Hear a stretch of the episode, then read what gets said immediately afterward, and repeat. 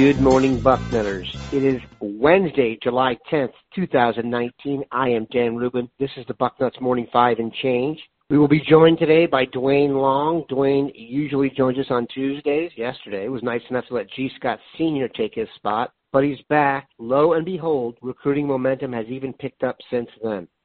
In the last week, Ohio State has gotten commitments from Mookie Cooper, Cam Martinez, Josh Fryar, Joe Royer, and Mitchell Melton. The crystal balls are running rampant now for Jaylan Knighton, Bijan Robinson, Kourt Williams, and Lathan Ransom. We will go into detail here, Duane, but it's official. This regime has so far exceeded my expectations on the first recruiting run. It's just truly incredible. Please put in perspective what we're seeing take place here. I, I don't know if we can. You know, let's go back and look at uh, Urban Meyer's first class. How much better was it than this one? I don't know. And this kid's coached three games. So I don't know how much better a recruiting class could be, uh, especially considering, you know, uh, limitations and, uh, in the front seven on defense with this class. It's just could not be more ordinary and I'm being I'm being uh really generous saying average at best. It's just not uh, you know, you get a lot of players there. You get four linemen that you're trying to pull out of uh, your front seven, and three linebackers. So there's a lot of athletes that you're trying to trying to get uh, top guys at those positions. So for that much of it to be just not that impressive, tight end class is nothing to get excited about. You know, you got two elite guys, and that's about it. Uh, you know, uh, and but look at what he's doing he's absolutely killing it. And uh, so many of the kids we want, he's getting. So, you know, I remember ever since uh Urban Meyer moved on and we hired Day, there's been this question about whether he can recruit. Well, uh he's not, he's not been not coached one game officially as the Ohio State head coach, and uh, he's got a top five class going. He's gotten for me, it's not about you know the the ranking. A lot of fans get all excited about that. Yeah, it'd be great to be number one overall in recruiting, but for me, it's about filling the holes, and that's what I'm seeing Ryan Day do. You look at the offensive line; we really needed to. We only had 12 offensive linemen, and linemen take a beating out there. So, you know, only having 12, that just wasn't good enough. What did he do? He went out and secured offensive linemen, top guys. He's bringing in tackles. That's one thing that uh, uh, seemed like as years rolled on, um, uh, we were seeing less tackles brought in, more guard types, and he's going out and got tackles. You know, he's he's even looking forward to the next class. He's got Ben Christman already. So, uh, you know, he went out and got linemen. He's trying to get safeties. It's just all around great effort. He look at what he's done with quarterback and being able to pull Robinson is huge. I think the running back room is fine actually, but this is a bell cow. This is the guy that you can turn around, hand the ball to 20, 25 times a game, and hit up between the tackles, and he's going to be ready to do it week after week after week. That's what you need. Uh, talk about this offense. We're talking about how it's going to be very diverse. We're going to be throwing the ball all over the place. That I believe is true, but what makes that more effective, Dan? Being able to, you know, the defense has to be aware of the guy standing behind the quarterback so he can handle the ball too. Can't just sell out and attack the pass rusher when you've got a, a running back that'll that'll run up the gut and, and take it to the house. So uh, it's important to have that guy. So uh, you know, getting him in here, ransom.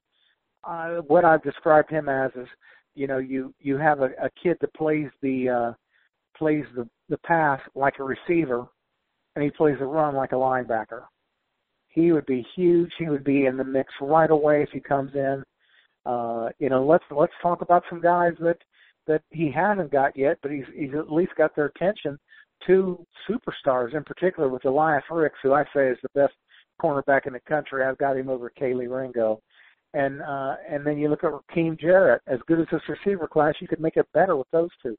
So let's let's not have any more discussions about whether Ryan Day can recruit.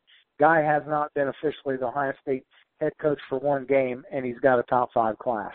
Hiring for your small business? If you're not looking for professionals on LinkedIn, you're looking in the wrong place. That's like looking for your car keys in a fish tank. LinkedIn helps you hire professionals you can't find anywhere else, even those who aren't actively searching for a new job but might be open to the perfect role. In a given month, over 70% of LinkedIn users don't even visit other leading job sites. So start looking in the right place. With LinkedIn, you can hire professionals like a professional. Post your free job on linkedin.com slash recommend today. Said a lot there and said some very important stuff. Let's hit on a couple things in particular. There is no question the top of the board at running back for Ohio State is Bijan Robinson out of Tucson, Arizona. You mentioned his high school teammate, Lathan Ransom. Ransom has set a commitment date of July the 16th. The crystal balls were already running rampant for the Buckeyes. But yesterday, Bijan Robinson informed us he is committing via his Instagram account on August the 2nd. But they've also got crystal ball action on Jaylan Knighton, the running back out of Florida, this would mean they will get their number one target at wide receiver, left tackle, center, quarterback, and running back on the offense. What is your vibe on Knighton? He and Robinson look like they could be a really special combination. Well, uh, Buckeye fans need to know what he's not coming in here. Yeah, he plays running back in high school. He's not going to be a real running back here. He's what's going to be called an all-purpose back. Now there is a difference between an all-purpose back and a running back. There's a difference between an all-purpose back and a wing back. He's really going to be pretty balanced in there as far as running the ball and passing the ball. He's going to line up a lot as a running back, not as a as a receiver like a wing back does. Uh, he is going to pick it up in the line a few times. Just keep the defense honest. Just keep them from selling out to play the pass. Uh, and, and this kid is absolutely, if you're building a, a, a player to play this role, he would come out looking like uh, looking like this kid. I, he, he, that's what he's going to look like. He is dynamic, and one thing I like about him is the blocking. If you watch this kid's tape, he's out there. You think about these little kids trying to avoid contact. This one goes out looking for it. So you're getting a complete player in, in, in him, and he fits a role that I think – we're going to see Ryan Day take advantage of more than we did in Meyer era. He's going to be getting that ball out, swing passes, wheel routes, that kind of stuff, uh, in addition to the stuff you expect from a back that's uh, going to get out and be an impact player in their passing game, you know, with the screen passes and such. So, uh, you know, just another nice get. You were talking about uh, the receivers. We get the number one split in X receiver in Fleming, who didn't do anything but solidify his status. And then you look at the number one uh, slot receiver, flanker, in in in uh, Mookie Cooper. Got both of them. Number one left tackle. The number one inside lineman in Luke Wypler who can play any of the three inside positions. Actually, he's got the feet to play tackle. He just doesn't have that length.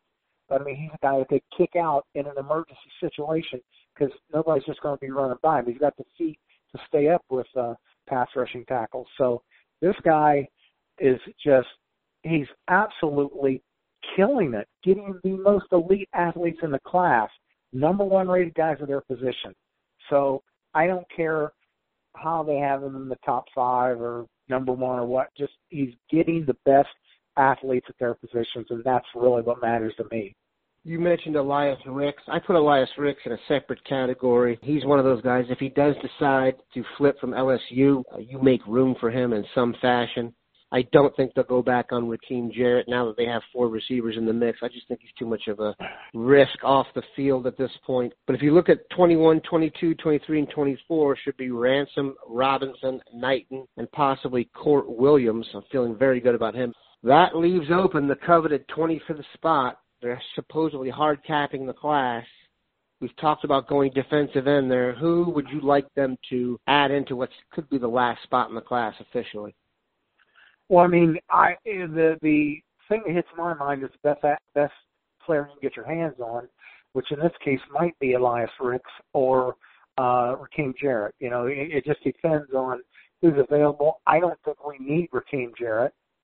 Uh, I think that I don't want the, the headache. This kid seems to, he either is just not ready to really make a decision or he, uh, he's just enjoying the recruiting process too much.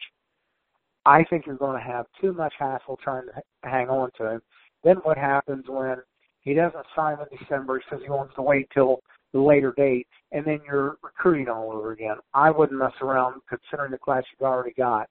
Uh, I I don't know. I, I don't know if I'd do that, but you almost have to look at the possibility of bringing in a defensive lineman or another linebacker. I say a defensive lineman in this class, preferably an end or one who could be uh, a strong side guy, either a strong side linebacker or excuse me, strong side end or a three technique tackle.